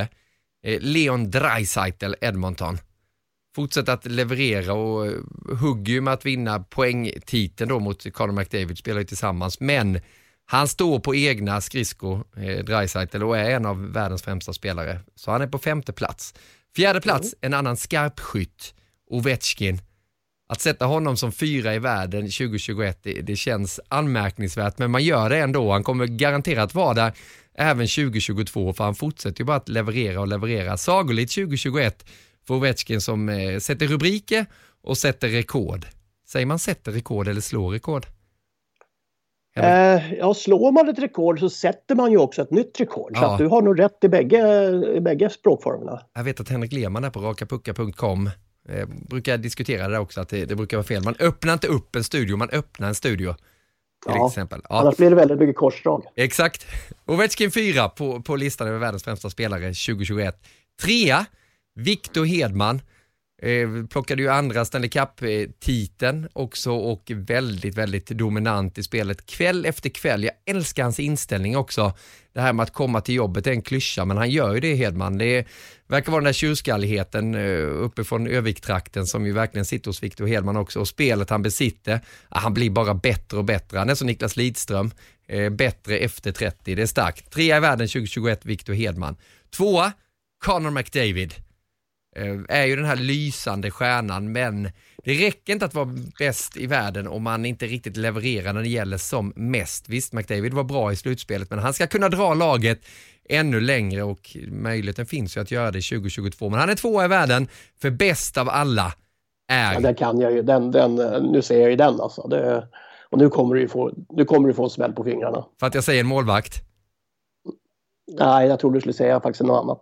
Ja, du tror du får ingen smäll på fingrarna. Nej, jag säger Vasilevskiy, som var helt magisk i hela slutspelet också, men under hela säsongen. Han är ju precis sån där som vi var inne på med Victor Hedman. Vasilevskiy är nästan aldrig dålig heller. En del ryska spelare kan ju vara så liksom falla tillbaka i, i lite koma nästan ibland, med Vasilevskiy. Wow, vilken målvakt, vilken exceptionell spelare han har varit. Ända som man såg honom i junior-V M och jag frågade Anders Hedberg att det här är väl en speciell spelare som har en häftig spelstil. Nej, han spelar mer normalt, så Anders Hedberg då. Vi via satt studion på den tiden. Men jag, jag tycker att han är någonting extra. Jag tycker att han var världens främsta spelare. Håller du med mig, Håkan? Eh, alltså det går ju aldrig att på något vänster kritisera någon för att man har en åsikt. Eh, för att det är alla som formerar vi ju saker efter vårt, vårt eget tycke och tänkande. Så att säga. Men eh, han vann ju faktiskt eh, en hel del troféer. Eh, vår kära Vasilevskiy med all rätta för att vara bäst i slutspelet och, och sådana här saker. Så att, och jag tycker också att jag visat de gånger han har varit borta så har inte riktigt Tampa varit det laget och varit med honom i målet. Så att det, det går egentligen inte, tyvärr, att eh, klaga eller kritisera det för mycket för den uttalen. Eh, däremot kan man ju liksom fråga vad coacher var som var, var mycket, mycket bidragande också. Ja, jag hade men, med honom först, men sen nej, det, det ja. var lite mycket skador och hela där han kom ja, in sent. Precis, vad det jag hade. Den hade jag ju förberett redan. Sen, sen ska man vara bäst när det gäller, det, det är helt klart. Men det är inte för hela året, det tycker jag inte. Så det kommer inte bli kanske nästa år heller, med tanke på att han väntar ju. De, de, de är ju smarta Tampa, de behöver inte ha in honom så tidigt nu heller. Nej, nu eh, har det ju gått lite knaster i, i skridskoskären där på sista matcherna, va? nio tre förlust mot Florida till exempel, den, den sved nog. Ja, eh, men eh, jag håller med dig, va? Det, att han kan ju inte vara med, för att han har ju faktiskt inte varit delaktig på så stor del. Så att eh, hade Kutjov varit där uppe så hade du fått kritik för det också. Nu får du kritik för att han inte är det. Va? Så att vi hade ju förberett med gickarna. Underbart, jag är ju bara en lekman. Jag är inte expert, men mina ja. främsta hockeyspelare tjugo tjugoett. Vasilevski, McDavid, Hedman, Ovechkin och Draisaitl. Sen gjorde jag en liten lista också. Nu hade vi Hedman med på den, så ni kan ju lätt räkna ut att han är etta på listan över de svenska spelarna för tjugo tjugoett. Men därefter gör jag en topp fem-lista. Jäklar vad svårt det var, Håkan. Ja. tjugo tjugoett, det var inget bra svenskt hockeyår förutom för ja, vi, Hedman. Ja, vi, vi är jäkligt socialdemokratiska. Alltså vi, vi, vi har väldigt mycket bredd men väldigt lite spets. Ja. Alla ska med, va? Men det är ingen som går först. Nej, och den... Hedman då. Och sen så är det folk som inte liksom vågar, ta, vågar kliva upp på andra platsen där riktigt. Det, det är lite så att man tittar på varandra och säger, kan inte du ta den då? Kan inte du göra det? Va? Det finns ingen som liksom bröstar upp sig och, och säger, ja ah, det är min tur nu. Nej. Och ändå, ändå, ändå som du säger, den där bredden, det är ju en sanslös bredd om man får kallas breddspelare när man tar sig till N H L och, och har de här kontrakten de har och så som de levererar också. Men vi, vi pratar ju om superstjärnor för att vara på topp tio-listan i poängligan och, och den biten, och där, där är vi ju inte riktigt nu. Men jag, jag gör ett försök här då. Hedman är etta och sen går jag till femteplatsen. Där sätter jag William Nylander. Häftig hockeyspelare, alltid rolig att titta på. Man vet aldrig riktigt vad som, som händer. fyrtiotvå poäng på femtioen matcher gjorde han ju säsongen i fjol, eh, och nu är han uppe på trettiotre poäng på trettioen matcher. Han smyger ju lite ändå, eh, William Nylander. Det har vi pratat om tidigare i den här podcasten. Men jag tycker att han är en sån sanslös bra hockeyspelare som ändå levererar eh, i stort sett hela tiden och gör det han ska göra, poäng. Ja, oh ja. Det, det är väl inget tvivel om det. Och han har ju en... en jag ska väl säga att han, han har två fasta le- lekkamrater som det då varieras emellan lite beroende på hur, hur man möter för motstånd eller hur, hur Williams ser ut för tillfället, och de också de andra. Va? Och det är ju Aston Matthews på ena, si- på ena delen, eller så är det John Tavares på andra delen. Och sen att ha de två parkamraterna eh, som coachen tycker att man passar att spela med, det hade varit en helt okej okay position för mig också om jag hade fått spela. För att det är ju två fantastiskt skickliga spelare. Så att han, han genererar ju mycket framgång av att han klarar att spela med två så spelskickliga, men olika spelartyper också. Ja. Nej, han, han är femma på den listan. Kanske skulle varit högre nu där du, du pratar så fint om honom också. Men på fjärde plats slänger jag in Jakob Markström. Eh, som ju besitter en väldigt, väldigt hög nivå. Andra säsongen i Calgary eh, tycker han var helt okej. Okay. Första säsongen i Calgary också. Han ska vara med på en sån här lista. Han petar faktiskt ut Lener i, i mina ögon eh, på den här listan. Det kanske inte är hos alla, men nu är inte jag målvaktskännare på, på, på den basisen. Ja, men, tyck- men ändå, jag tycker han är bra. Ja, jag, tyck- jag tycker du har rätt där faktiskt. För att, eh, att eh, göra den flytten ifrån Vancouver till Calgary, bara det liksom kan ju ge upphov för lite problem mentalt, för att du får mycket skit alltså från ena hållet eh, hur den gör, och sen ändå gå till ett lag som på det tillfället hade lite trubbel och eh, du kom in en ny coach och allting, och sen studsa tillbaks på det sättet. Och nu framförallt, alltså, han är ju nästan bäst i N H L generellt, han var ju det under perioden våras, eh, höstas. Och eh, jag måste faktiskt säga att jag tycker att han är definitivt ett snäpp bättre än Lener eh, som matchvinnare. Då tar vi honom på tredje plats, eh, blir det, eller fjärde platsen blir det ju, för Jakob Markström över bästa svenska spelare tjugo tjugoett. Eh, på bronsplatsen, eh, Gabriel Landeskog, eh, kapten, eh, går alltid i bräschen för eh, Colorado. gör mycket poäng också, det ska han göra med tanke på hans roll och det du var inne på med att ha fina kedjekamrater. Då har han ju sannoliken där med Rantanen och McKinnon oftast, Gabriel Anderskog. Eh, lite skadebekymmer och eh, lite orolig för den här spelstilen, att det kostar honom mycket, att han ska stå upp för sina lagkamrater hela tiden. Men det är, det är en sanslös bra hockeykaraktär på Gabriel Anderskog som levererade tjugohundratjugoett. Och på andra plats, vi har ju pratat om honom och du har redan hyllat honom, Mika Zibanejad. Eh, var inte lika bra förra säsongen som han var innan, där man förväntade sig att det bara ska forsla in mål. Han gjorde väl fyrtioett mål där säsongen innan eh, pandemin kom. Fick ju corona, fick en tuff start, men kom tillbaka ändå och gjorde mycket poäng i Mikael Zibanejad. Jag tror han gjorde femtio poäng på femtiosex matcher förra säsongen. Och nu då så börjar han varva upp ordentligt igen då. Så att Mikael Zibanejad, näst bäste svensk tjugohundratjugoett. Sen finns det ju ett koppel av många andra där bakom som är skickliga. Men det, det var svårt att göra den här gången, svenska listan. Det är nästan, alltså förutom några spelare där som jag tycker man klart ska vara med där. Markström och, och Knullander tycker jag definitivt skulle vara med på den här listan. Eh, Gabbe och Zibanejad, eh, om du hade tagit dem efter vårsäsongen, ja, höstsäsongen nu, kanske va? Men annars har det varit lite som att kasta pil, va? För du hade nog tio till tjugo stycken att kunna välja på som låg ungefär i det läget att de kunde hamna på den här listan. Ja. Ta, alltså Viktor Arvidsson, eh, Forsberg... Eh, Eh, Ek, eh, Ekholm hade ju också en, faktiskt en ja. rätt så bra säsong förra året när han studsade tillbaka lite trots att laget var dåligt.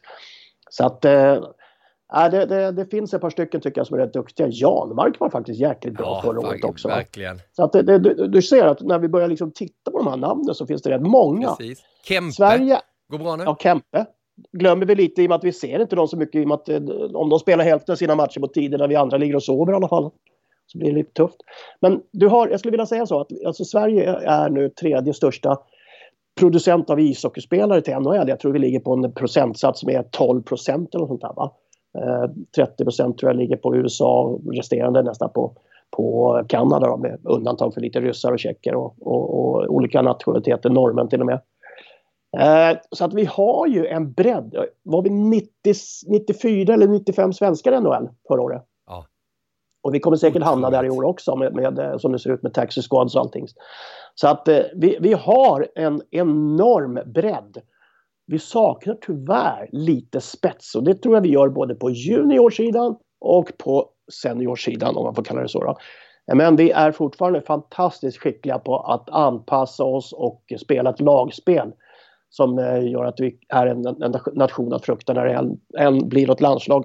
I vilken serie och vilken, på vilken nivå den handlar om. Va? Mm. Men jag skulle vilja se lite av den här finländska typen av eh, utbildning som ges nu. Va? Lite mer individuellt kunnighet men som fortfarande liksom blir som bäst när de lirar, lirar ihop. Ja. Eh, vi har lite att se på Finland och lära av finnarna faktiskt när det gäller utbildning. Ja. Finland sak är vår eller vad man sa en gång i tiden. Ja, eller hur? Det är ja. rätt. Men det är ju ungefär som vi kan eh, snacka en podcast i en timme och en kvart eh, utan då vår vapendragare Erik Granqvist. Det är imponerande. Jaha, de, det också. De spelar, de spelar in det här alltså? Ja, jag spelade in det. Ja, okay, jag tror vi satt och pratade. Vi gjorde det en gång i tiden. Kommer ihåg, då lurade jag Erik. Stod vi ett samtal, bara vanligt samtal eh, och, och pratade så blev det ju en podcast. det, det är fascinerande. Ja, ja men det, det är härligt. Det, det är väl ordet kemi som ska in då på... vågrätt, eller vad pratar man? Lodrätt, eller vad brukar man säga i Melodikrysset? Du kan, du kan lägga på bägge, det är både lodrätt och vågrätt där. Vet du? Ja. Hur många bokstäver är det då? K J E M I, är det där? Ja. Kemi. Det kanske var i skolan i Stockholm. Ja, ja. ja men får man, får man fem bokstäver och inte ordet funkar, va? Då, då lägger man till en. Ja, det är så. Det, det är sen gammalt. Ja. Ja. Du, och senaste nytt då är att när vi pratade Djurgården innan och corona, nu meddelar man att man skjuter upp mötet på lördag också med Frölunda som gör om i sitt schema, kommer möta Luleå på torsdag istället av Luleå som skulle väl möta Djurgården här i veckan. Så nu, nu blir det alla möjliga konstellationer här. Klockan fjorton ska de mötas på torsdag till exempel i Göteborg och så är det ju C O L mellan Frölunda och Rögle också som ska in. Det är en semifinal som spelas tisdagskväll. Den matchen ser ni på Sveriges Television för övrigt. Så att det händer en hel del. Och vi har fått en fråga från eh, tidigare kollegan också, våran vän Leif eh, Strumpan Strömberg. Säg åt gubben Mini-Ove att betala parkeringsavgift idag, så var det en bild på en liten röd bil. Den fick du av Leif Strömberg göra. Ja, jag kan, jag kan säga saker till Leif också, men det, det görs inte på radio eller tv. Här betalas inga parkeringsavgifter, eller hur? Jo då, det gör jag. Jag är faktiskt duktig på det, men jag, jag, kan inte, jag kan inte hjälpa att det är tjänstefel från någon av parkeringsvakterna. Det, det kan vi ta inte senare. Har du bestridit den? Nej, nej, nej. Inte sånt gör jag inte. Nej, det orkar man inte med. Nej, det är bortkastade pengar. Ja. Ja, men det är underbart. Härligt att se Leffe. Hoppas att han lyssnar på den här podcasten och eh, mår bra också. Eh, Leffe som vi var med när vi jobbade med hockeyallsvenskan då, innan han tog över Malmö på, på den tiden. Då stack han ju iväg. Det var ju ofta så med våra experter att de fick uppdrag. Det, blev, det var nästan bara du som stannade kvar med Håkan. Ja, antagligen så är det inte någon som har mina telefonnummer. Alltså. Det Nej. måste ju vara så. Precis. Eller mail eller vad som helst. Men kanske får lägga ut det. Ja, lägg ut. Lägg ut! Lägg ut! Ja, lägg, lägg ut! ut. Och det ska vi göra med den här podcasten också. Den är strax ute till er. Hoppas ni kommer njuta av den. Det här var Viaplay Hockey Podcast nummer tre hundra trettiofem. Tack så jättemycket Håkan för samtalet. Tack för en trevlig måndag förmiddag. Eller, jo, det är måndag. Tisdag. Tisdag är det, precis. Ja, i ja, men dagvill i den här, i den här jul- och nyårshelgen alltså. Du är pensionär, du behöver inte tänka så länge Håkan. Bara du har koll på lördag att N H L-studion då arton och trettio på, på V-Sport Vinter och Viaplay. Dallas mot Pittsburgh. Nu ska jag titta på brorsan din, där är skidor va? Aj, kolla på det, jag tror att han är ledig. Men skidorna är nu, ska det klättras upp för, för berget där. Jag ska gå ner till studion och titta vad de hittar på där nere. Och så önskar vi återigen då krya på det till Erik Granqvist och till alla i andra då som ligger sjuka. Det är ju mycket influensa och eh, sen då coviden också. Det är bara håll i, håll ut eller vad de brukar säga. Ja, håll i, håll ut och sätt på Viaplay och kolla på just det, massor av hockeymatcher som ni kan titta på fyrtioåtta timmar bakåt och allting va? Så att exakt. Inga, inga problem att få dagarna gå. Nej, bara att njuta. eh, Ha nu en härlig hockeyvecka så ses vi i rutan på lördag. Och tack än en gång då till våra samarbetspartner för Viaplay Hockey Podcast. På återhörande nästa vecka. Hockeyvänner, det blir N H L, det blir S H L, det blir Hockeyallsvenskan. Det ska bli riktigt, riktigt kul. Trion, Bulten, Wallin, Gide. Det är så bra. Ja. Jag älskar det. Det är mål! Det är mål ju! Och Södergren jublar. Hög frekvens, högt tempo. The flight in a save! Rebound save! Oh, that was brilliant! Oh my goodness! Det gillar vi så mycket. Jag älskar det. En levande legend. Det är ju helt fantastiskt. Andas och njut. Viaplay Hockey Podcast presenteras i samarbete med elite prospects dot com och Gatorade. Mom deserves the best, and there's no better place to shop for Mother's Day than Whole Foods Market. They're your destination for unbeatable savings. From premium gifts to show-stopping flowers and irresistible desserts, start by saving thirty-three percent with Prime on all body care and candles. Then get a fifteen-stem bunch of tulips for just nine ninety-nine each with Prime. Round out Mom's menu with festive rosé, irresistible berry chantilly cake, and more special treats. Come celebrate Mother's Day at Whole Foods Market. Mom deserves the best, and there's no better place to shop for Mother's Day than Whole Foods Market. They're your destination for unbeatable savings, from premium gifts to show-stopping flowers and irresistible desserts. Start by saving thirty-three percent with Prime on all body care and candles. Then get a fifteen-stem bunch of tulips for just nine ninety-nine each with Prime. Round out Mom's menu with festive rosé, irresistible berry chantilly cake, and more special treats. Come celebrate Mother's Day at Whole Foods Market. Market.